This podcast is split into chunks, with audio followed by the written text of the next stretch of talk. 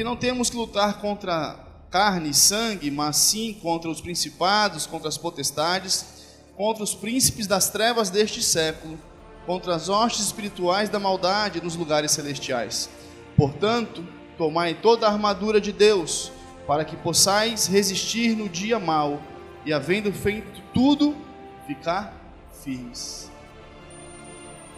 Nós sabemos que deserto é um lugar seco, muitas vezes sem vida ou com pouca vida, aonde quem habita ali tem muita dificuldade. Quase sempre o deserto é apenas lugar de passagem, porque as condições não são favoráveis para que alguém habite lá. Né? Existem alguns desertos pelo mundo onde as pessoas são peregrinos pelaquela região e ali, né, passam para chegar a outras regiões. Mas deserto não é um lugar muito bom, muito tranquilo para se viver.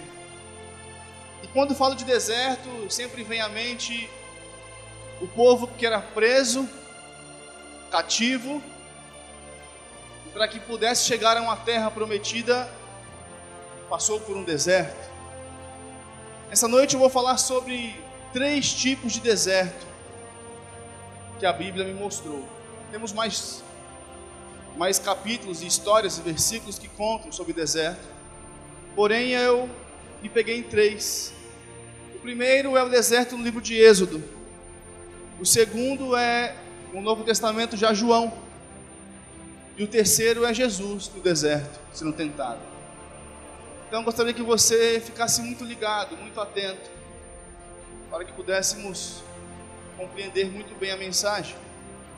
Primeiro, como eu disse anteriormente, o livro de Êxodo. Sabemos que existia um povo que ficou cativo, refém, na escravidão. O povo de Deus, por mais de 400 anos onde trabalhavam eram escravos, não tinham vida a não ser trabalhar. Um certo dia, sabemos que Deus levanta um homem para que tirasse, resgatasse aquele povo daquela escravidão. E assim foi com Moisés: foi levantado, lutou, combateu, guerreou, superou adversidades desde seu nascimento, enfrentou o Faraó face a face, desafiou, foi desafiado e lutou. A consequência nós sabemos que foi a libertação do povo do Egito, aonde foi levado para o deserto. Pois o deserto era a rota, o caminho que eles tinham que passar para encontrar, para chegar em um local preparado por Deus. Um local aonde estava tudo sendo preparado para eles. Porém, essa viagem até a terra prometida não era para durar muito tempo, não era para ser um longo período. Mas a Bíblia nos relata que no meio do caminho, durante a peregrinação, uma grande parte desse povo começou a murmurar. Uma grande parte desse povo começou a se levantar contra a liderança. Uma grande parte desse povo começou a reclamar de tudo. Pessoas que tinham saudade da cebola, pessoas que tinham saudade do pepino, pessoas que tinham saudade até de Faraó, da voz de Faraó que fazia falta, porque a voz de Moisés, da liderança de Deus, não era tão boa. E eu meditando nessa palavra, Deus falou muito forte ao meu coração. Nós aqui estamos na igreja nessa noite. Todos nós já tivemos um tempo no Egito, vamos dizer assim, a não ser que nasceu no berço evangélico, né? Quem não nasceu num berço evangélico viveu por algum tempo, muito ou pouco, em um período no mundo. No mundo onde fomos aprisionados, fomos castigados, fomos humilhados, fomos massacrados. Mas nós nos conformávamos com o pepino, com a cebola do mundo. As coisas do mundo nos agradavam. E um certo tempo de nossa vida nós encontramos com Jesus.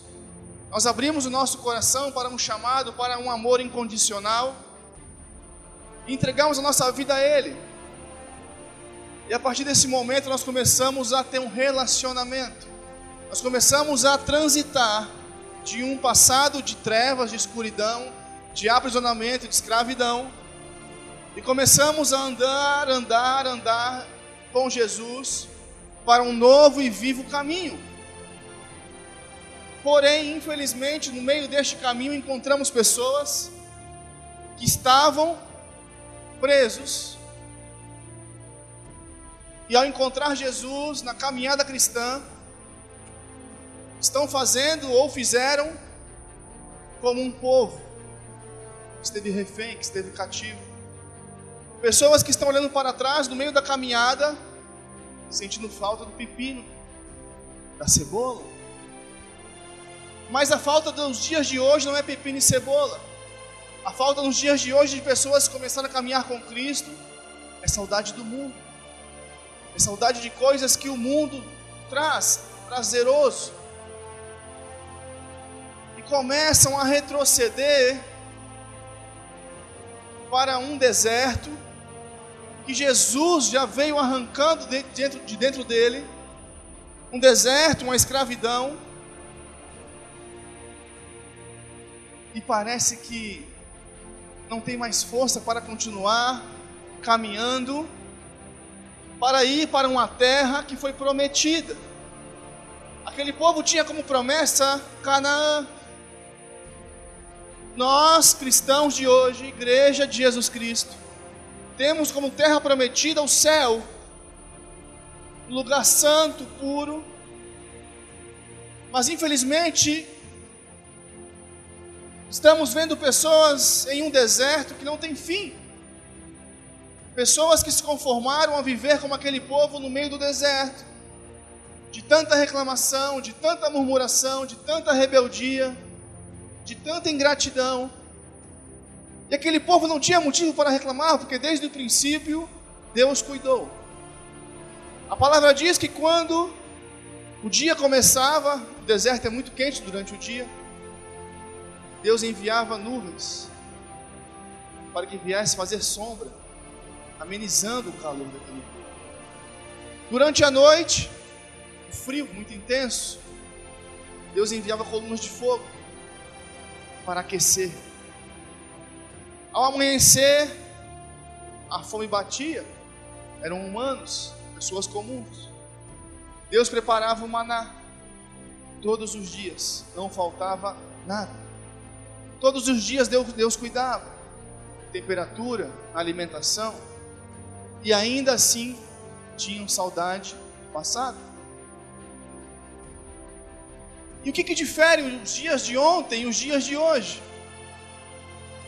Estamos vendo todos os dias pessoas que já tiveram oportunidade de abandonar o passado, pessoas que têm a oportunidade de ficar muito longe do seu passado, mas ainda tem uma quedinha pelas coisas passadas. Isso muito nos entristece porque foi pago, foi entregue um sacrifício muito grande para que eu e você hoje pudéssemos ter a liberdade de andarmos na plenitude, de andarmos para um lugar tranquilo. Foi pago um alto preço para que todos nós tivéssemos paz, vida em abundância. Os escravos não têm liberdade, os escravos não têm prazer, mas nós que encontramos Jesus Cristo, nós que recebemos essa graça imerecida, estamos deixando-la sair por entre os dedos, porque o prazer passageiro muitas vezes vem de encontro. E eu fui pesquisando e fui pesquisando, só veio uma palavra ao meu coração só veio uma palavra. Mateus 6, 31, 34.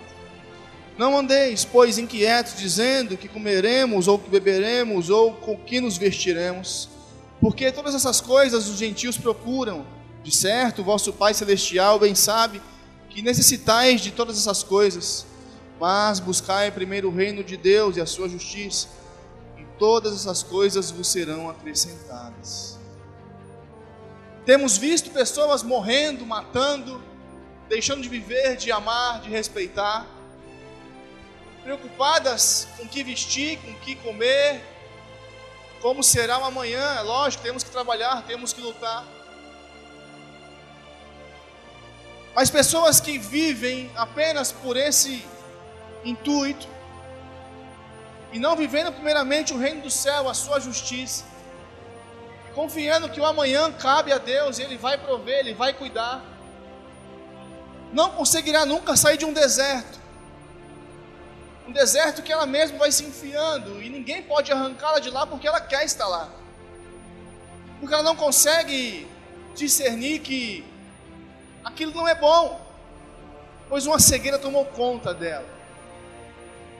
A partir do momento que eu e você colocarmos em nosso coração, temos que buscar primeiramente o reino dos céus e a sua justiça. Isso quer dizer viver para o Senhor, consagrar-se a Ele, entregar-se a Ele, que tudo mais que necessário for, Ele fará. Nós não conseguiremos viver como Ele espera, como Ele quer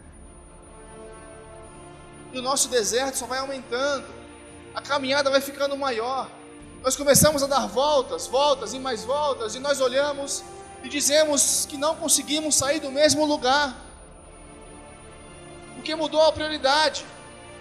A prioridade do povo era chegar à terra prometida, mas mudou a prioridade. A prioridade era comer o que tinha lá na terra anterior. Se esqueceram da promessa. Assim somos nós, assim é a igreja. Se não vigiar, se não olhar para a situação que está ao seu redor, para as circunstâncias que o cercam, para aquilo que nós temos entrado, mergulhado de cabeça muitas vezes, daremos volta e volta e volta. Sabe quando a gente começa a correr ali no pole, que é um, um círculo, né? Pista de atletismo. Ali deve ter, sei lá, 400, 500 metros. Assim é a igreja, assim é o povo. Você corre dez voltas e é pelo mesmo percurso. Se somos nós, se não nos atentarmos para nossas vidas, aonde estamos confiando, no que estamos confiando, no que, para onde estamos indo, aonde estamos depositando nossas forças, nossa energia. Deserto para aquele povo era um lugar de passagem rápida, para a liberdade, para viver as promessas do Senhor.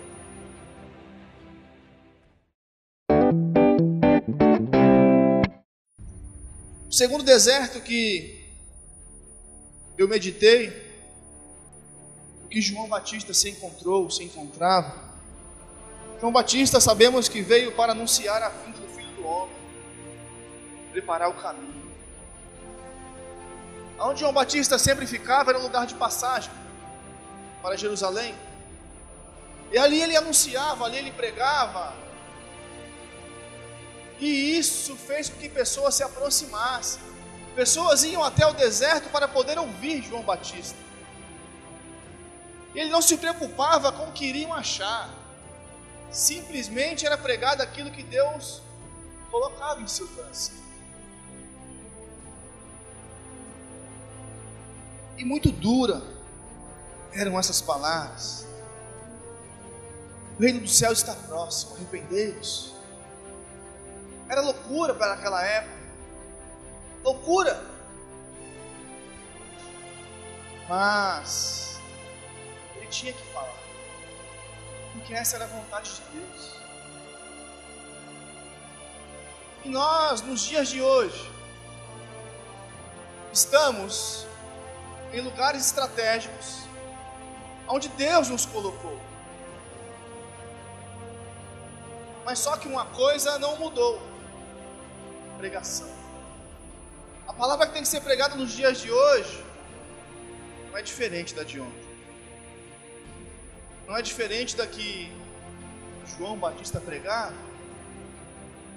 Pois o arrependimento de ontem é o mesmo que tem que haver nos dias de hoje. Arrependei-vos. Ter chegado meu Senhor.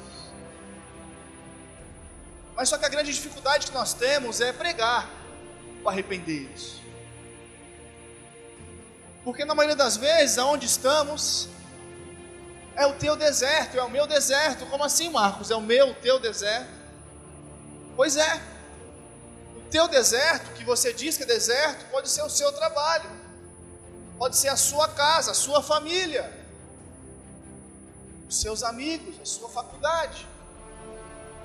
O lugar onde as pessoas chegam, onde as pessoas passam. Mas Jesus é amor. Mas só o amor não vai salvar. Sem arrependimento não tem como você ser amado por Jesus. Não digo ser amado, é ser reconhecido como filho. Sem renúncia, não tem como ter aliança com o Senhor.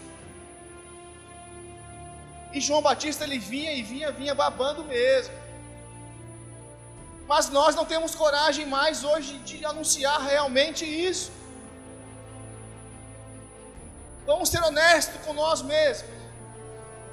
Uma reunião familiar, quando se começa, quem não é cristão ficar ali e tal, aquelas conversas meia cabeludas.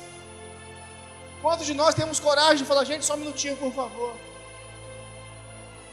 Não estou dizendo de agir com ignorância, não estou dizendo de agir com brutalidade, não. Mas quem de nós pede a palavra e fala de Jesus naquele instante? Em que está se comendo solta a risada, em que a alegria carnal tomou conta. A nossa maior luta chama-se nós mesmos, pois não temos coragem de fazer o que João Batista fez. Não temos coragem de fazer a simplicidade do Evangelho que é anunciar o que tem que ser anunciado.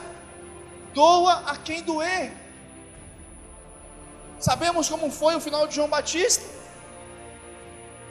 O porquê que ele morreu da, da forma que ele morreu? O porquê? Nós sabemos. Que ele apontava o dedo na ferida. E aquele que ouvia não queria aceitar. E aquele que era afrontado não queria aceitar. E nós temos medo de colocar o dedo na ferida. Sabe de quem? Não é na sua ferida. eu, eu colocar na sua, você na minha. Nós temos medo, sabe de quê? De colocar o dedo na nossa ferida. Nós temos medo de colocarmos o dedo na nossa ferida, porque vai doer. Pois para anunciarmos o Evangelho com autoridade, é necessário nós, primeiramente, colocarmos o dedo na nossa ferida para doer, mas para que venha ter cura. Com que autoridade eu vou anunciar? Arrependei-vos, arrependei-vos. Se eu não me arrependo, com que autoridade faço eu isso? Sabe quando existia o mertiolate que ardia? Aquele antigo? Quando a gente caía de bicicleta, nossos pais, nossos avós vinham assim, só de você olhar para o mertiolate já doía. Quando encostava então, irmão, era pulo de metro. A lágrima descia assim, sem você querer. Já, a lágrima vinha antes de tocar. Quando tocava então, abria o berreiro. É isso que precisamos fazer. É trazer cura para que possamos anunciar esse evangelho com autoridade,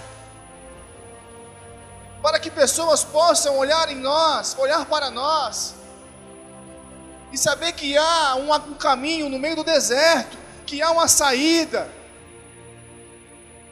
que o deserto não é eterno.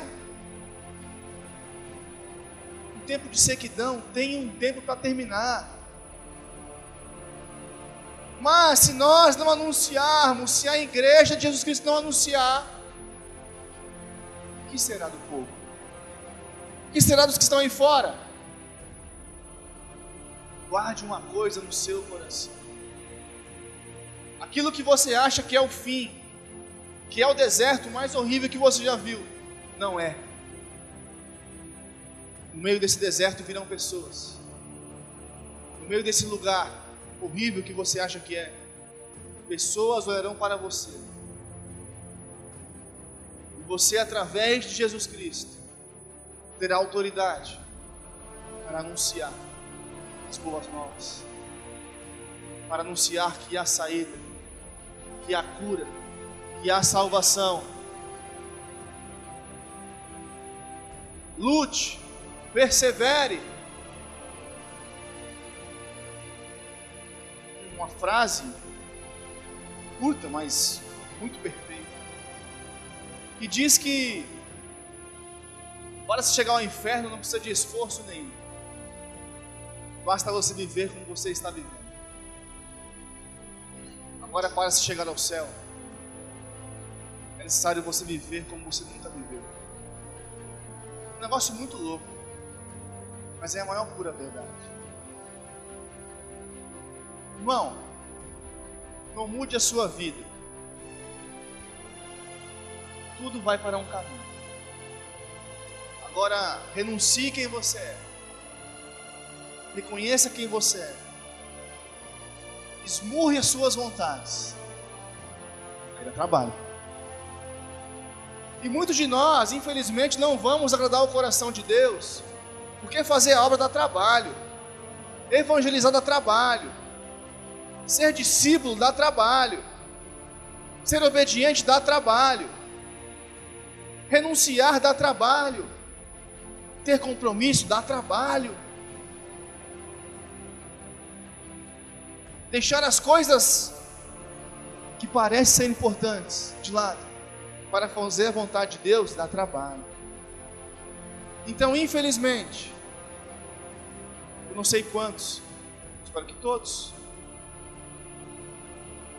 não sei quantos, irão fazer a vontade de Deus, dá trabalho. Eu te afirmo uma coisa: vai dar trabalho. Não será fácil, não será como um conto de fadas fazer a obra do Senhor. Exigirá de você e eu muita coisa. E aquele que quer fazer coisas maiores e melhores, terá que colocar na sua mente que vai dar trabalho. Porque você está aonde Deus queria que você estivesse. Pois algo já foi preparado para você. Chama-se chamado. Chama-se chamado. Todos nós, cada um com o seu, tem algo preparado, tem algo pronto. Porém, nem todos irão cumprir o seu chamado. Por quê? Para trabalho.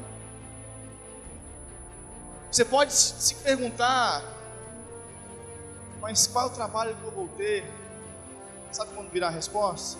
Quando você disser, Senhor, eis-me aqui cumpra em mim os teus propósitos. Aí você e eu poderemos dizer se iremos adiante, em frente. Então, meu irmão, fica tranquilo, minha irmã, fica tranquilo. O seu deserto, você acha que é um lugar difícil? Não é difícil. Você está apenas no lugar que Deus quer que você esteja. Porque através da sua vida, pessoas poderão ouvir a mensagem. Mas só ouvirão daqueles que receberem e aceitarem e cumprirem o seu chamado. Se dispuserem a obra de Deus. Amém?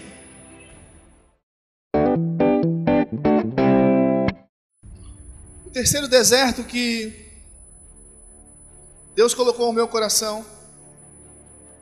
Livro de Mateus relata que Jesus estava no deserto 40 dias. Jesus, muito fraco, homem, 100% homem, 100% Deus, com a fraqueza humana, natural, chega o inimigo de nossas almas, o diabo, vê o estado físico de Jesus, lhe propõe algumas coisas. Tem fome, dê ordem, transforme as pedras em pão. Naquele instante, o diabo se trabalha na carne, a carne pede. Quando a gente fica sem comer na parte da manhã, a carne pede comida. Pode sentir um cheirinho de comida que já alvoroça tudo. Quem gosta de café, sente um cheiro de café, fica maluco. Qualquer coisa é motivo de você enlouquecer para comer. Que pede. E o diabo chegou ali, ó, tocando na ferida. Jesus responde na palavra. O diabo continua a sua investida e, e diz: leva Jesus aos altos, pule daqui, dará ordem aos seus anjos, para que eles venham te sustentar. O diabo, nesse instante, ele queria testar Jesus na sua autoridade. Ele queria testar Jesus na soberba. Eu posso. Eu vou fazer porque eu posso. Muitas vezes nós somos tentados, no meio da aflição,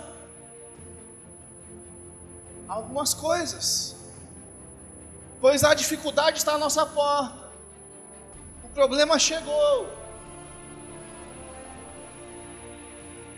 o diabo continua dizendo a Jesus: Olhe para essa riqueza, olhe para todos os tronos, reinados, que os teus olhos alcançarem será teu. Tudo, sem exceção. O diabo quis ali trabalhar com a concupiscência dos olhos. Aquilo que os nossos olhos enxergam. Muitas vezes ele quer colocar em nossas vidas. Muitas vezes somos tentados a esse tipo de coisa. E Jesus diz: Afasta-te de mim. Ele soube e teve autoridade, estava pronto para responder. Mas muitas vezes nós somos tentados em todas as áreas que ele foi tentado, e algumas outras mais, não sei em quais e aparece algo muito bom, muito prazeroso para mim, para você, aquilo que vai trazer tranquilidade para a nossa carne. Ufa! Muitas vezes o desafio vem e eu falo, eu vou lá porque meu Deus é bom. Deus aprova. Outra vez, os nossos olhos enxergam longe aquilo que não deveria enxergar até. Nossa imaginação nos leva a lugares muito distantes. Nossa mente é algo muito louco. Os nossos olhos, quando veem aquilo, falam tudo que eu precisava, tudo que eu sempre sonhei. E muitas vezes nós caímos. Muitas vezes nós não suportamos, muitas vezes nós não conseguimos resistir. Mas o grande problema é que, em algumas situações, nós dizemos que é bênção. Deus olhou para mim, a provisão chegou. Mas, meu irmão e minha irmã, qual é a certeza que eu e você temos daquilo que chega assim de imediato? Para sanar o seu problema, para saciar a sua vontade, para suprir, para te aliviar, para te tranquilizar, foi algo que Deus enviou a você. Qual é a convicção que você tem? Diz para mim. Diga para você. Você está apto a discernir de imediato aquilo que chega a você? Você está apto a dizer assim: Isso é de Deus, isso não é de Deus. Você está pronto espiritualmente para isso? Jesus estava. Quando dá uma dor de barriga de fome, você está pronto para discernir? Quando seus olhos veem aquilo maravilhoso, você está pronto para discernir e fala: rapaz, isso é de Deus. Mas e se não for de Deus? E você já colocou a mão, você já pegou, já tocou, já consumou, já mastigou, já colocou no bolso, já aceitou, já levou para dentro da sua casa, já glorificou, já até postou no Facebook. Deus mandou, Deus não desampara, Deus fiel, misericórdia, misericórdia. Pessoas estão caindo, morrendo, por não conseguirem discernir o que é de Deus e o que não é de Deus, o que é provisão e o que é desgraça.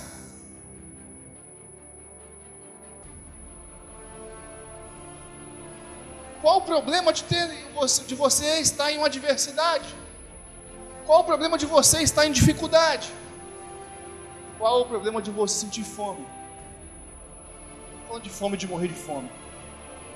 Alguma necessidade, alguma dificuldade. Qual o problema dos seus olhos enxergarem e você não possuir? Nenhum. Buscai primeiramente o reino do céu e a sua justiça, e as demais coisas vos serão acrescentadas. Se você confia em Deus, se você crê em Deus, que Ele é supridor, mantenedor, que é um Deus Pai.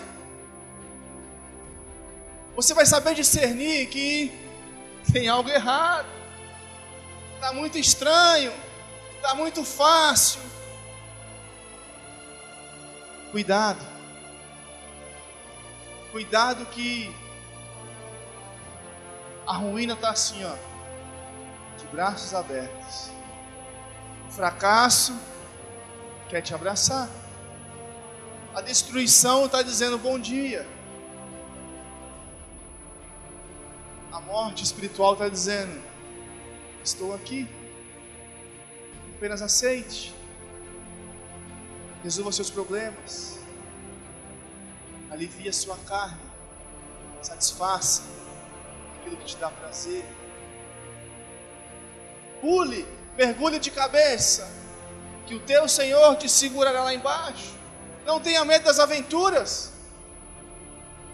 Possua. Tome em tuas mãos. Tenha o prazer de segurar. Tenha o prazer de ter. É no deserto que somos tentados, na dificuldade que somos, somos colocados à prova. E para vencer dá trabalho. Para suportar, dá trabalho. Para sair vitorioso, dá trabalho. Descansa teu coração, irmão. Descansa teu coração. Nada faltará na sua mesa. Nada faltará na sua casa.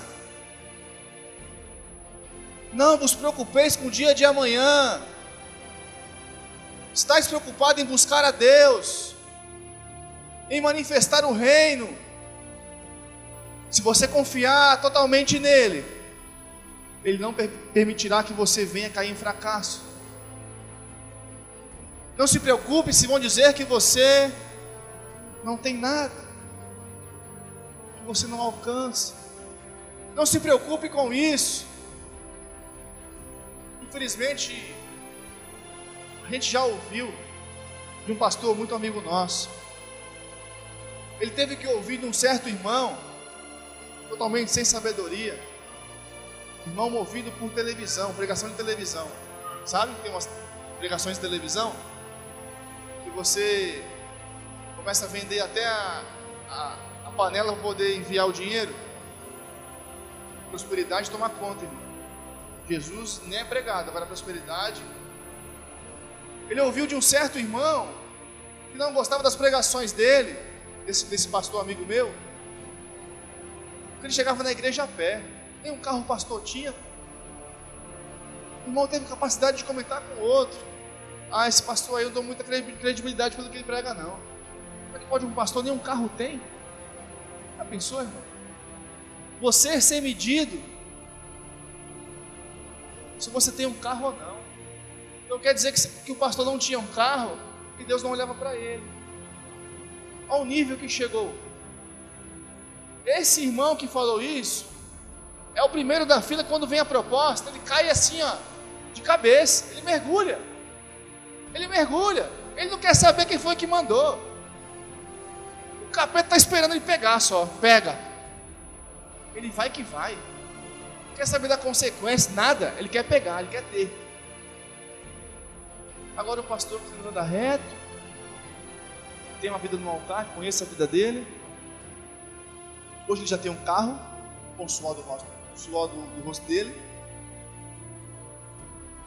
Mas até então, pra, para aquele irmão, aquele pastor era só mais um, coitado. Não tinha credibilidade nenhuma. Ao nível que chegou. Aí estão as escolhas. Pega ou não pega. Aceita a proposta ou não aceita. Fica no deserto ou sai do deserto. Você que escolhe. Nós decidimos. Nós temos total liberdade de escolha está em nossas mãos. Os desertos estão aí, as adversidades estão aí. Você pode começar escolhendo. Volta para o Egito, ou atravessa o deserto rapidamente, sem murmurar, sem reclamar. Discernimento, o último deserto. Saiba discernir. Vai ser prazeroso? Vai. Vai satisfazer? Vai. Vai agradar? Vai. Mas qual é a origem? De Deus? Tem certeza? Então vai em frente. Não é? Mete o pé. Pastar. Aparta de mim. Opinião, decisão. Amor a Deus. O amor a Deus te faz optar pelo certo. O amar a Deus te faz dizer não. Escolhas está em nossas mãos, está na minha, na sua. Louvado seja o nome do Senhor. Faça diferença no meio do deserto. E por que, que eu li Efésios capítulo 6, versículo 11. Revestivos toda a armadura. É simples. Luta, provação, tentação, aflição. Se você estiver revestido, se você estiver preparado, calçado, você vai vencer a batalha.